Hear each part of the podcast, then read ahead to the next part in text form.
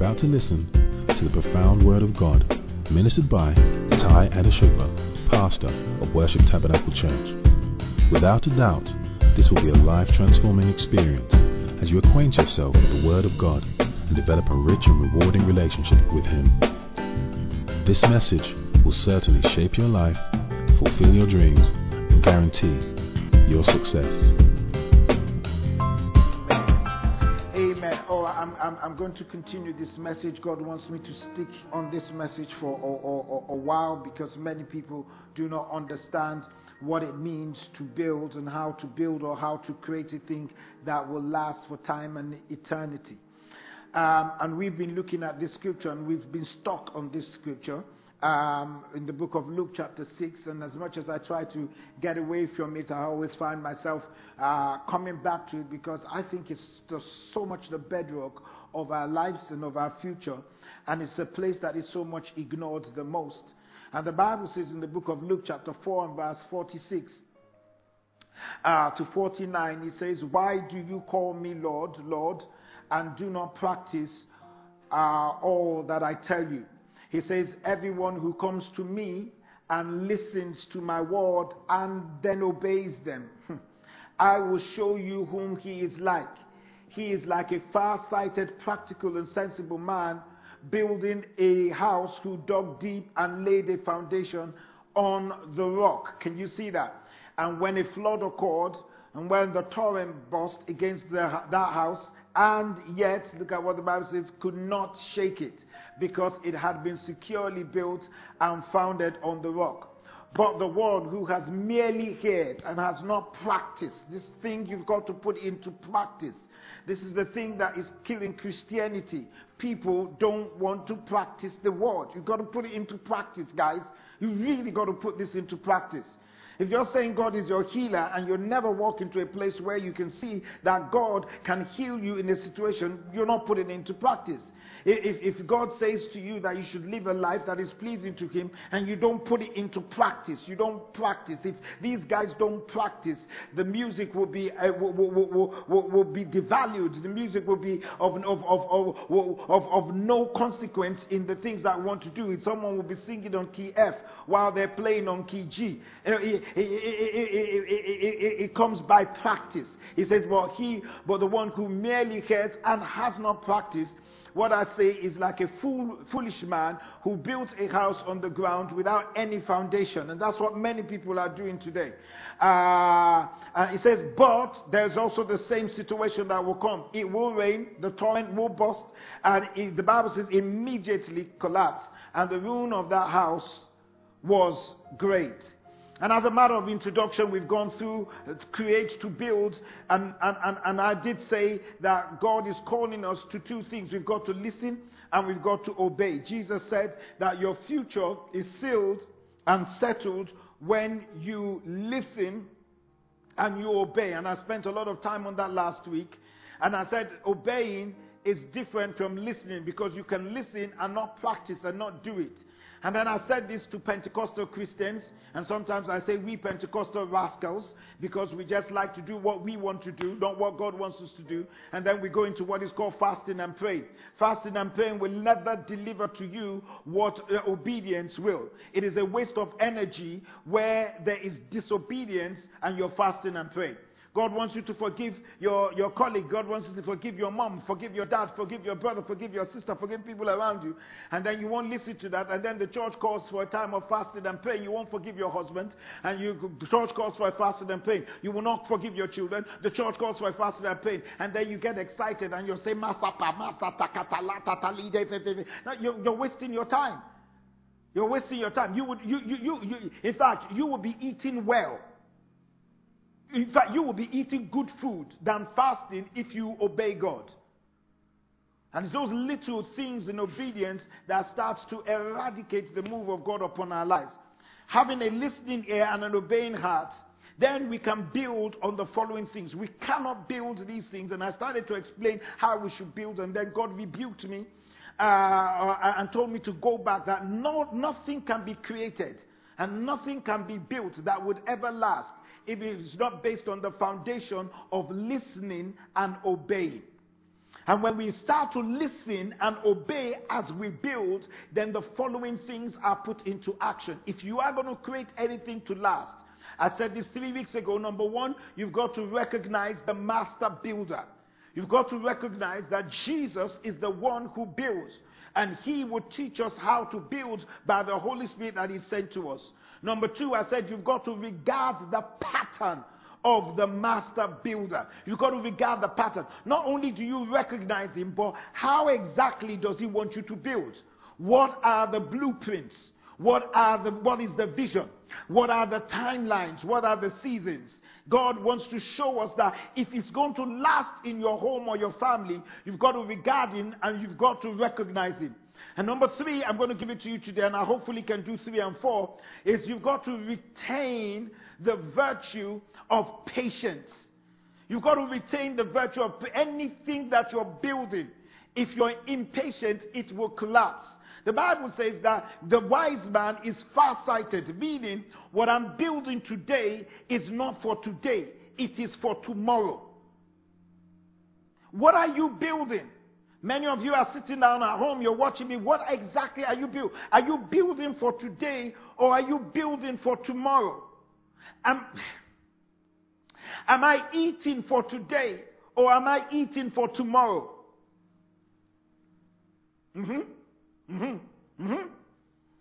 Because you can eat a lot right now and don't care about your diet, but it makes clear that you are not farsighted, because there will be a day and a time where everything starts to slow down. What you have done with your body is what will sustain you in times to come. That's why you will see a 90-year-old still able to walk, and you will see a 50-year-old bent over. God says that if you're going to build on the rock, it's going to take time and it's going to take patience. Sometimes while building on the rock, it requires patience, it requires waiting. Many people are in a haste. This is the thing. Many people are in a haste to see change, and their impatience becomes their downfall, and the success doesn't last. You want to get into a relationship. I'm going to have to talk to many of us today. You want to get into a relationship. What do you really think is going to happen in that? It takes patience. My wife says this when she's advising young couples or young ladies. Said when she was about to get married, her mom called her and says the only thing you need for your marriage is patience. Not that people are lucky getting married. Oh, not that I married my heartthrob. I married my soulmate. Were you there when God was creating the other partner? Where did the soul and the mate happen? No. You are soulmates because you have knitted yourself with patience. You are soulmate because you've knitted yourself with perseverance. You've knitted yourself together with being able to build something that will last. God is calling us to a time of patience. Your biggest mistake will always stem from your impatience. We're impatient with our husbands, impatient with our wives, impatient with our friends, impatient with our job, impatient with everything that we're doing. We just want to go now. And the thing there is that we never build anything that is lasting. Amazon, Microsoft, Oracle, all these things that you're seeing around, that you're buying stuff from them. Have you ever sat down to ask how they patiently built upon a rock and how these things became formidable companies that would even outlast the founder? Is your marriage going to outlast you? Are your children that is coming behind you, are they going to serve the God that you are serving? Let me talk to some people right now. The way we are setting up our families, your children will not last the distance if you're not careful. Things are not going to throw on our laps like that. Yes, maybe someone has 300 followers, but did you really ask how long it took? What they had to do? But everybody wants to get to success just like that. And God says, this thing will not last. It won't last, guys. I'm telling you, these things won't last. Throw your nose up at your parents. Look at them in a very distasteful way. You're coming to where they are coming to. You have no idea what it takes to bring you up. You have no idea what it takes to stomach your irresponsible behavior sometimes and still love you with it. You have no idea how your mama had to stay with your dad, regardless of how your dad mistreated your mom, and you are looking at her and saying, if it's in my life, I'm never going to allow that to happen. Let's wait and see. Because not everything that you see is what is being said. But we're impatient. Every single thing is a hurry. And God is calling us and saying, I don't deal with people like that. Sometimes, listen to me. God will say, be quiet and wait. This is something that Christians actually feel is a taboo.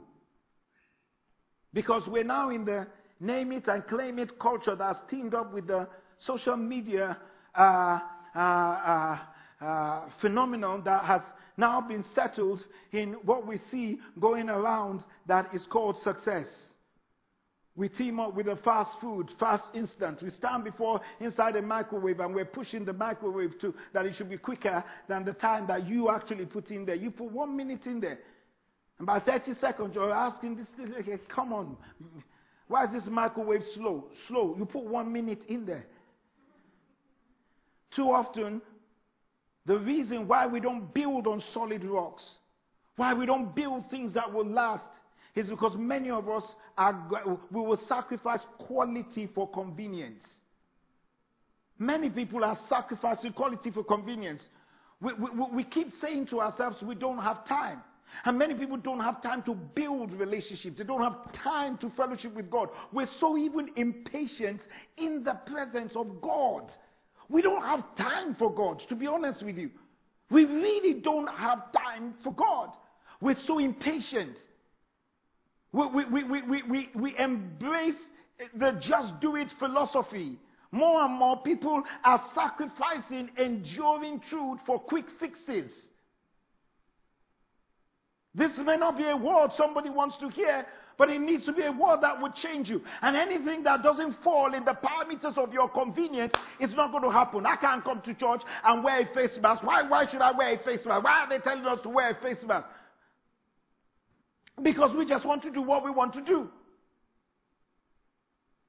Why do I have to do this? Why do I don't have to do this? Because many people are not patient with something called a process. And I'm trying to help somebody who's probably going into business or somebody who is into business that you've got to give it time to grow. You've got to give your seed time to grow. You've got to give your life time to grow. You've got to give that relationship time to grow. You've got to give it time to grow, because if you don't give it time to grow, you will step out prematurely. I just saw my wife right now walk up. He was born December, wasn't it? How quickly has time gone? And he started to grow. Just imagine his parents now say, you should be able to say 6 times 9 right now. Give the boy time to grow. Even you at 40 or 42 don't know 6 times 9. I'm sure the mom knows, because the mom's an accountant. I believe she knows. But give it time to grow. And it's very funny how we're impatient with other people and we expect other people to be patient with us. I'm asking you, whatever you're building during this season, if you don't give it time to grow, it is going to die prematurely. Got to give it time to grow. Realize that your gifts may not be revealed immediately, but it will manifest over a period of time. And I want to give you 2 or 3 things that you need to understand while you're waiting, while your patience needs to keep going on. Number one, you've got to realize that God has a specific plan for you, and He will bring it to pass in His own time. We say in His time He makes all things beautiful. No, patience is just that calm endurance on the certain knowledge that God is in control. Give it time to grow. Worship Tabernacle didn't get to where we are right now. And surely we're in a different season right now. And I also have to learn. I've got to give it time to grow. Got to give it time to grow again. It looks like we're starting from scratch again. We've got to give it time to grow. You've got to give it time to grow with who you need to grow with.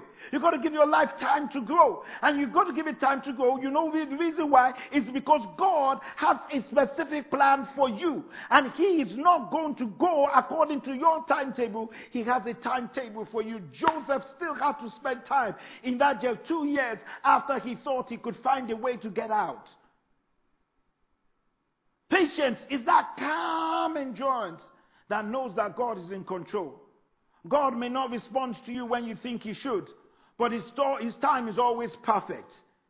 Revelation chapter 3 and verse 8, look at what it says. It's wonderful what the Bible says towards the end of the whole entire scripture. He says, I have set before thee an open door, and no man can shut it. I have set before you an open door, and no man can shut it. For you have a little strength, but have kept my word, and have not denied my name. Did you see that? God says that door is going to be open to you based on the fact that you listened and you obeyed. When you listen to me carefully, listen to me. When you open the door, you have to walk to keep that door open. When you try to obtain things by yourself, you've got to maintain it. When you step into that relationship without the approval of God, you opened the door. You now have to keep that door open. And that is too much of a problem for many of us to carry and shoulder. But when God opens that door, He opens that door. And no man can shut it. When God anointed David, David didn't go and kill Saul. David wasn't impatient to get onto the throne, but look at what happened to Absalom. Absalom opened the door by himself, sat in front of the king's way, started canceling people, started saying people, and started to garnish popularity to himself. It's called an Absalom spirit. And can I say this? The Absalom spirits are very popular. They're very popular. They become more popular than the incumbent. People will start to follow somebody who is not yet in that authority because they don't know what it takes to be in there. So people were applauding him. He had a long hair. He fit the part. He stood the part. He was built like the part. And he was trying to open the door. And he met a tragic end. I must confess to you, it's only going to take God for me to be in a position where I could kill Saul, knowing he's running after my life, and that when I kill Saul, I will become king, and I will pass that opportunity.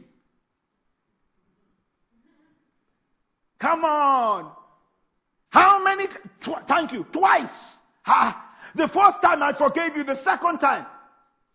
My dad said this in his African proverb from his village where he comes from, and he was initiated. He said to me, when you're dealing with a snake, please cut his head. Because if you cut his tail, it will go back again. So if Saul, I forgave you the first time, and then the second time you're still looking after my life, it's best for me to decapitate your head. Because if I don't decapitate your head, you may get me the third time. But he had patience, which was calm endurance, that God is in control. And that anybody that touches this anointed man, I myself will kill him, which he did. Because he knew that if I'm going to build something, let God open that door. You can't go into somebody else's home and say you're a shoulder to cry on and steal the husband. You can't do that.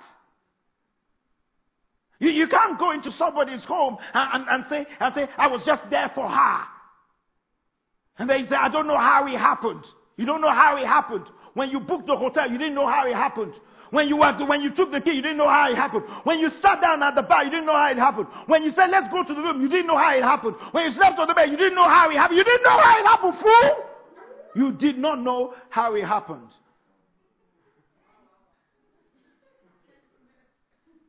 And can I say this to you? When you steal what is not yours, you have to keep stealing to maintain what you stole. Yeah. Yeah. And there's nothing that ever happens to somebody who steals. They will catch you. Yeah. One day will be for the owner. Yeah. Some of you will catch that. Every day is for the thief. One day. They say that there's a time that the chicken, the fowl, will go to the market. He won't return. One day, no matter how much you pray for the grace of the Almighty God, sometimes you can, it's in the Bible, it says, do not frustrate the grace of God upon our lives. You can't do that. You can't keep talking about your boss, arranging meetings behind his back so that you can absorb him and take his position. Somebody came to me one time and said, what do you think we should do about this person? I said that they don't want to invite that person to something that they're doing. And I said, I agree with you. Yeah. That will teach that person a lesson. I dropped the phone and immediately, my wife was there, I picked up the phone and I said, have mercy. It went against the grain of my feelings. I knew I had just assassinated somebody. And I said, you know what? I think you should invite the person. So I said, because if you don't invite the person, you will kill their self-esteem totally. But I don't feel like it. I said, neither do I. But I know this is the right thing to do. And they invited the person. And till today, the person knows no wiser. Still walking around like a peacock. Proud in themselves, but had no idea that everything about them was about to finish just based on somebody's statement. Don't try to take other people's position when it's not your time. God has your blessing. He's got your name on it. And no matter how many people want what God has given to you, they can't take it. Number two, stop. How do I become very patient? Stop working to make things happen before their time. Don't do that. When you labor to bring something to birth before its time, it won't succeed. Ask Abraham and Haggai and Abraham and Sarah out of what they produced, which was an Ishmael. Guys, I'm begging you. Many of you are doing too much when it's not your time. Stop trying to promote yourself. Stop trying to shine before your time. Stop struggling to build on your own reputation. Because at the right time, God says, I will make it happen. God has a right season. Prayer does not work for those who want to operate on other people's timetable. You've got to be patient. If you're going to build anything that will last, you've got to be patient. You've got to be patient with the things that you're going through. And then the Lord God will start to expand that. I'm talking to someone. You may not be in the position where this is relevant for you right now, but you're going to have to start to acquire that kind of spirit and knowledge right now. So when you meet it, you know it's going to take time. Maybe it's only going to be one person that will press that love button on your Instagram. Thank God for that one person. Maybe it's only 10. Thank God for that 10 people. But you've got to really start to be patient in how God is dealing with you. And sometimes you've got to even be patient in relationships. It could be a mentor to a mentee. You've got to be patient. Because if you're not, we will always kill what God is doing. Because when God says, I will give you 40 days, the children of Israel took them 40 years. And out of impatience, some of them died in the wilderness. Number four, let me give you number four. So if we go back, we'll understand that to build right, you've got to recognize the master builder. You've got to recognize the pattern of the master builder. You've got to, number three, retain the virtue of patience if you're going to create anything that will last or outlast you. And number four, this is a big one. You've got to resolve to last the distance. You've got to resolve to last the distance. It means be resilient. To be somebody, you must last. To be somebody, you must last. Let me ask you a question. What are you committed to?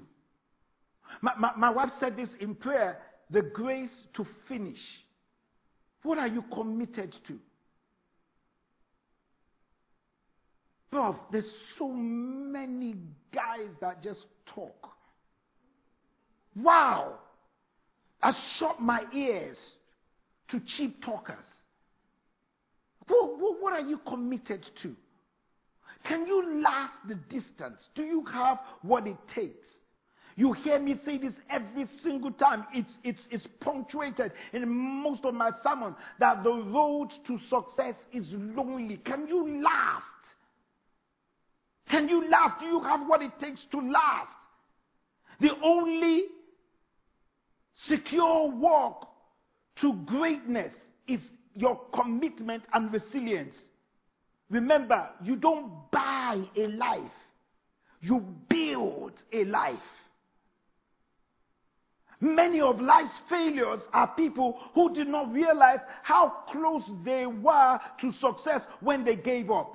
Thomas Edison, how many times did he have to go over it and over it and over it and over and over it before he got the light bulb? It was people who resolved that I'm going to last the distance. Many people don't last the distance. Their marriage don't last.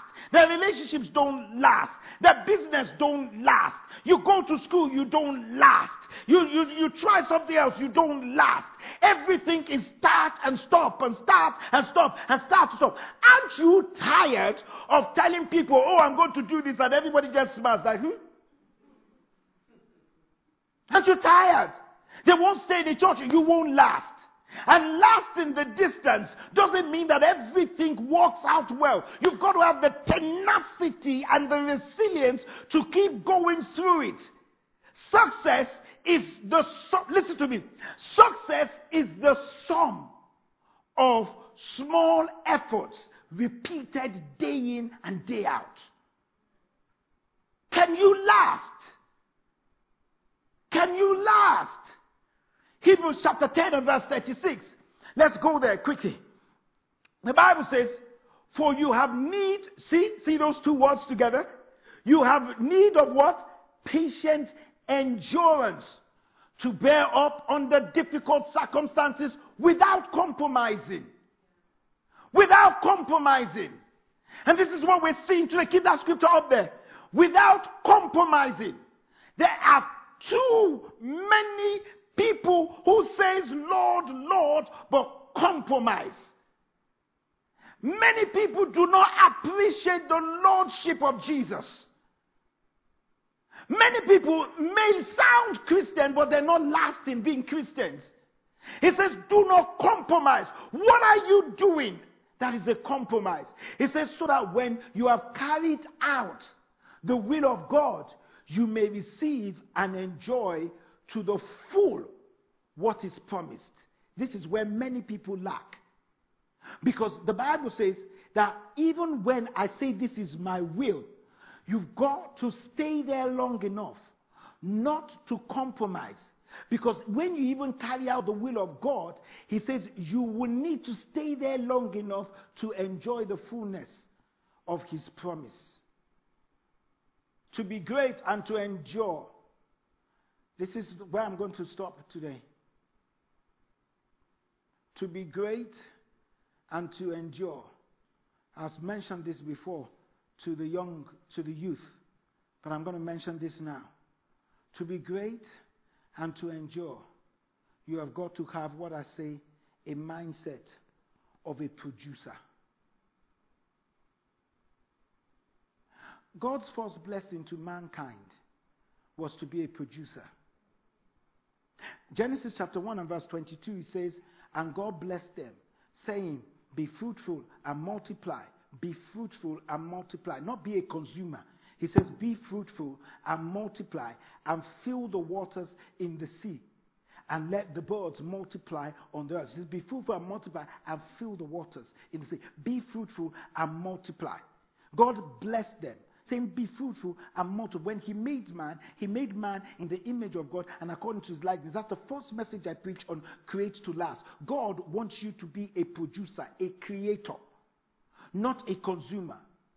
And I'm going to say this clearly, and this affects me. Many churches, wake up, listen to me carefully. Whether you're home, drop what you're doing. Many churches, tragically, including Worship Tabernacle, have found out that we have been producing consumers and not producers. And it breaks my heart.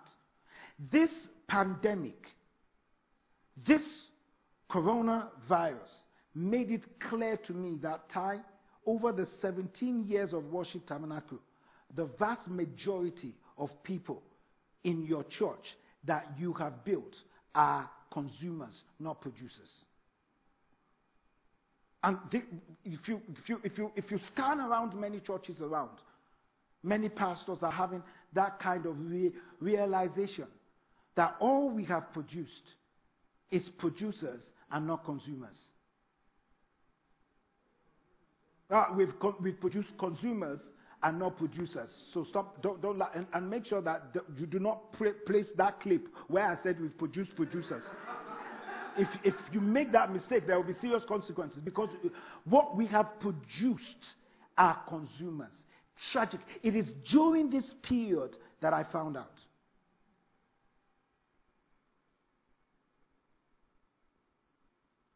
People just want stuff.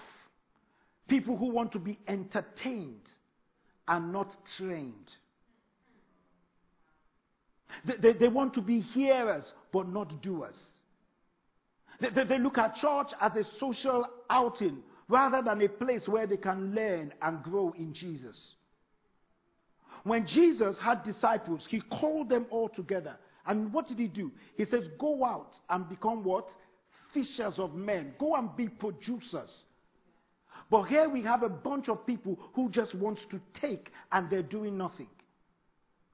Over the last 9 months, let me go there. There are people who are behind this camera. What I wanted to do today is to just put darkness, shut down the camera, just dark. You won't see anything at home, those who are watching me at home. For you to realize that even during the height of the virus, some people were still walking into this building and helping me to beam to you to hear the word. And many of you will still leave home. You will go on that train. You will go to work. You will go to the mall. You will go to the doctors. You will go with your friends. You will go out and have a party. But church is the last place you will go in where God has blessed you. And God says to me, and God says in the word, he says in the book of Haggai, he says, you have gathered a lot and I blew it away because there was nothing of me inside of you. Many of you, I'm going to say this and I will drop, and you can blow whatever you want to blow on your social media. Many of you do not realize that God blessed you to be a blessing. No, God blessed you to sit down at home in a time where even your presence can be encouraging. The people I'm seeing here are encouraging me that at least there are people who still love God. There are guys that are coming in every single Sunday, every single time to make the word happen. But we have built in Worship Tabernacle and all over Christianity, consumer people. So when they don't like what you are giving them, they go somewhere else. But they are never an initiator. So they can't last in anything. So they get married, and because they always have this consumer mentality, they want to consume the wife or the husband. Consumed by food, consumed by sex, consumed by... If you have children, close their ears. Everything is a consumer mentality thing because they don't have any perseverance to wait. Check it out. And many say, hey, I didn't tell you to open the church. You didn't. But when there was no virus, it was the church that brought you to where you're going. Even if it was one word that you heard that changed your mind. Isn't it right time for you to give back during difficult times? Because you will never know your friends in the time of plenty. You will know them in the time of want. Yeah. God is testing many of you right now and saying, the thing I gave you, is that the thing that you're turning against him? Because we are consumer people. I'm not angry. Oh, no, I'm not angry. No. What I'm angry about is that when the trouble hits, it also comes to your doorstep. And I cannot help who God is not helping.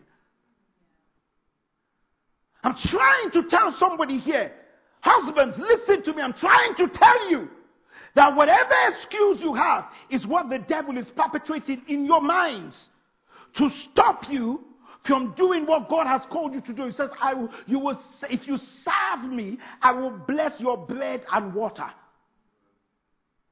Consumers. A producer is a participator. A producer focuses on others and responds with their attitude. How can I help you?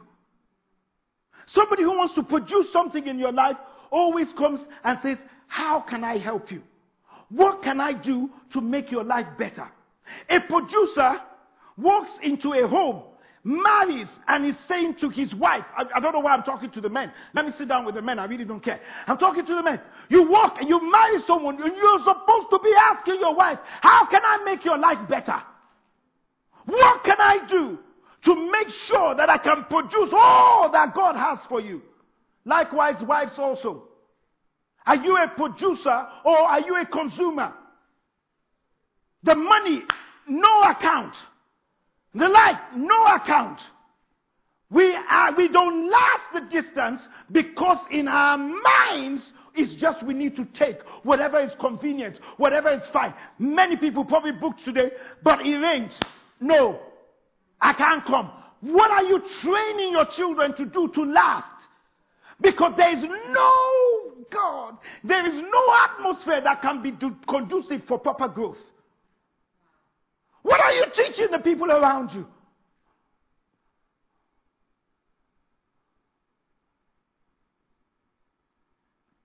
I think there was a time in our house, I think there was no gas or something like that.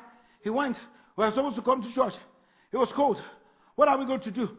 Are we going to come to church or not come to church? If it was 9 people, we can't come to church. No, jump into the water. You know, so open the shower. Jump a bit, come out. Jump a bit, come out. Until the whole...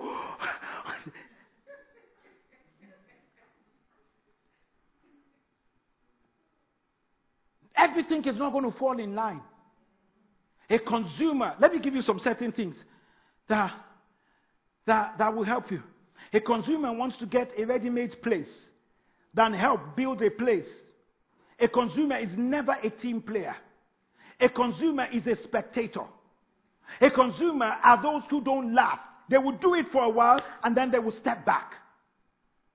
A consumer are never satisfied with what they have. A consumer mentality always leads to bankruptcy. Come next week, I will show you stuff. That's why I'm only here. The man says, I'm okay now. Let me change the band. Let me build bigger. God says, enough. Because he had a consumer mentality. In terms of relationships, consumer people are largely there for enjoyment and emotional satisfaction. And hence, they have no consistency for endurance. You're a consumer. What if your wife is not feeling well? Do you compromise? Is the next thing pornography? Is the next thing finding a floozy? Or somebody else? Because you're a consumer? What if your husband can't walk? Is the next thing I'm stressed. Things are not going well because he can't walk for 3 months? Because you have a consumer mentality? And that's why you don't have any endurance? Many people talk to God about what God should do, but never say to God, what I can do. Perseverance means succeeding because you're determined to, not because you're destined to. Perseverance is a determined continuation in something with a steady and continued action of belief that occurs over a long period of time. Listen to me, for even the most talented individual, obstacles abound and failures are commonplaces. Only when a person matches talent with perseverance then the opportunities that they come become an avenue of success. You need just ordinary talent with extraordinary perseverance, and all things become attainable. Perseverance is the hard work you do after you get tired. That's what is called perseverance. Stop roaming about everything. If you focus on one thing and you persevere, it will produce results. Stick to what you are called. Be consistent. Success doesn't come from what you do occasionally. It comes from what you do consistently. How many times do you read your Bible? How many times do you actually pray? How do I become consistent? Let me give you three things and stop. Number one, fight your emotions. If you want to persevere, you've got to fight your emotions. Consistency requires a willpower to achieve, because consistency tends to lean towards performing even when you don't feel like it. You can never be successful following your emotions. I keep asking my wife, how many people attended the 6 a.m. Exercise? Sometimes 11, sometimes 5 or 8, sometimes. They're even good. Ask we the men. I've joined an exercise club. I've seen many of them drop off. One day I just asked my trainer, she does this Zoom, what's the average age of us that are doing this exercise on Tuesdays, morning, evenings, Thursdays, Saturdays? The average age is 40 years. 40. I asked my wife too, what's the average age in your group? 40. Everybody else below that, no consistency. The average age of those who consistently exercise is 40. Most of you who are 23, 24, 30, come and train with me. You will see how much disgrace will come. There was a time some of them challenged me when we went away to a swimming competition. They forgot that it wasn't also by power, by might, but it's also by the Spirit to do, the grace to do. And it's not because I like it, I love it. Men love exercise. Do you really love exercise? No. Some do, I don't. But I have to do if I want to last and be consistent. It's not by emotions. It's not by my emotions that I say to my wife, I love you every single day. Sometimes we have issues. And sometimes there are tissues. But if I go by my emotions, we would divorce if we are going by our emotions. If you want to last, you have to go against your emotions. I've seen people who have been, sorry, I'm going to use this example. I'm 53. And I've never in my entire life, I know I'm consistent, but I've never in my entire life ever come across a man as consistent and persevering as Pastor Ife. And I'm sorry I'm using him as an example, but even as a pastor, you look at some people and say, I want to learn. What makes you? I ask one, what makes you tick? Every exercise. One day we were outside here, and at that particular time, he was carrying a bit. And then he just said, you know what? There were many of us, I'm going to lose weight. And I said it. I said, mark this man. Once he has said it, check it out. Less than a year after that, the rest was history. And it's been history. If he tells you that at the age of 80, he will have a six-pack, but take it, go to sleep, you will meet it at 80. It's the tenacity. It's the consistency. And it doesn't only occur in his life, but it occurs how he serves. Are you consistent? And it challenges me. I'm pastor, but there's people around, and there are other people around that I've seen that challenge me. My wife is consistent with nothing phases her. So it challenges me. It's not like tomorrow she's off, yesterday, the following day she's high. No.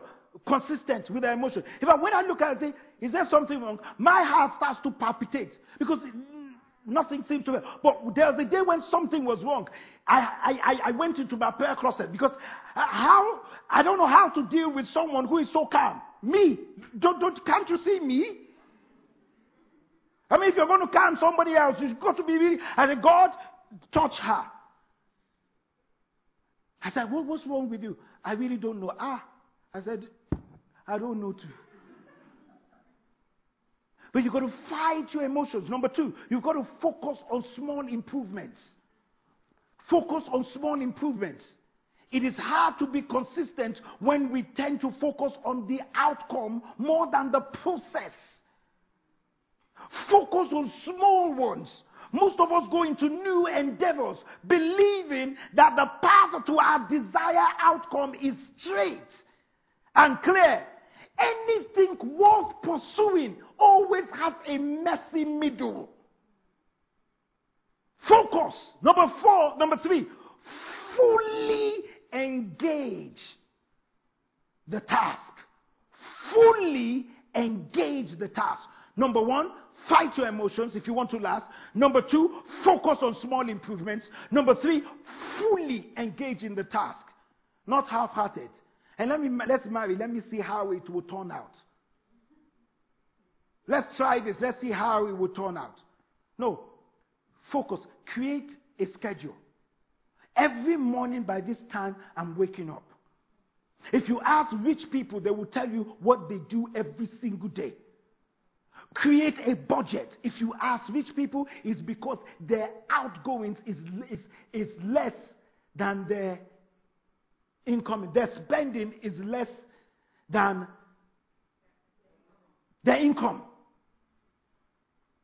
Create a budget and stick with it. My wife and I's frustration sometimes when we're dealing with people's finances that you don't stick with it in long enough. You say, just £500, £600 saving in your account, which you just started last month, and then suddenly you deserve a holiday. I don't understand. You lost 2 pounds, and then you deserve to spoil yourself. At what stage in your life? Engage in it. Save consistently. Pray consistently. Love consistently. Give consistently. Eat well consistently. Exercise consistently. Because those things that you become consistent on is those things that will make whatever you're building to last. May these things that you're building, may they not be your greatest downfall because you have not stuck with God's pattern long enough to see it through. God bless you all. Let's pray. Father, I know some people may have had offense from the things I've said, but I follow in your footsteps because Jesus, when you preached, you said, I am the Son of God, and people left and they were offended. But I think it's time that we speak the truth to the body of Christ right now.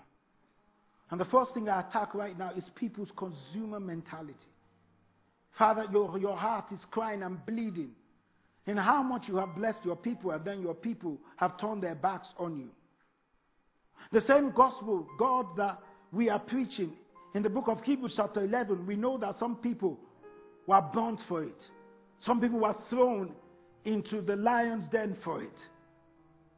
If we are looking at, and I'm going to go there, Father, if we're looking at a virus that you have promised that you will protect us from, how would we ever stand before Nebuchadnezzar and say we will not bow down before your God?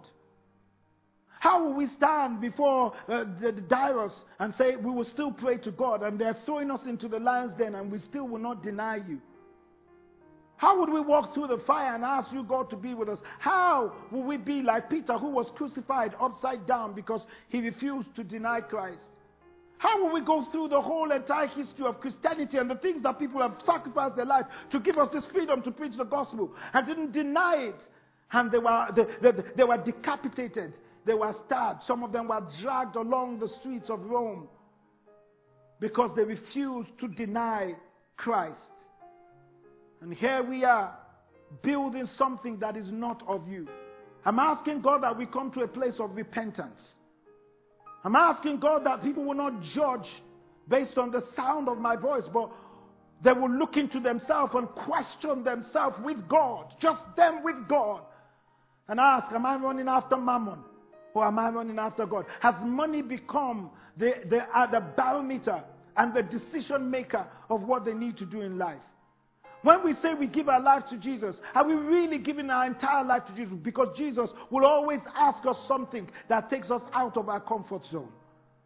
Father, let us come to a place of repentance that we will stop being consumers, but we'll be producers, we'll be helpers, we'll be way makers, we'll be champions that will lead other people, hold other people, and not be tired of people, but be a blessing to people.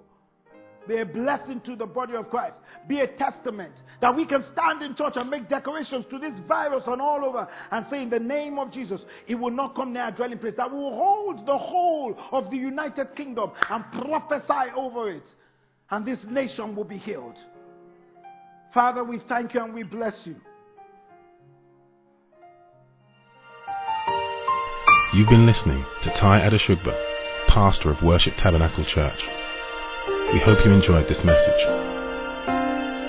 For further inquiries, visit us at www.worshiptabernacle.org.uk. Alternatively, call us on 020-7435-3939. You can find us at the Citadel, Worship Tabernacle, 131 St John's Way, N19 3RQ, Archway, London. Thank you for listening.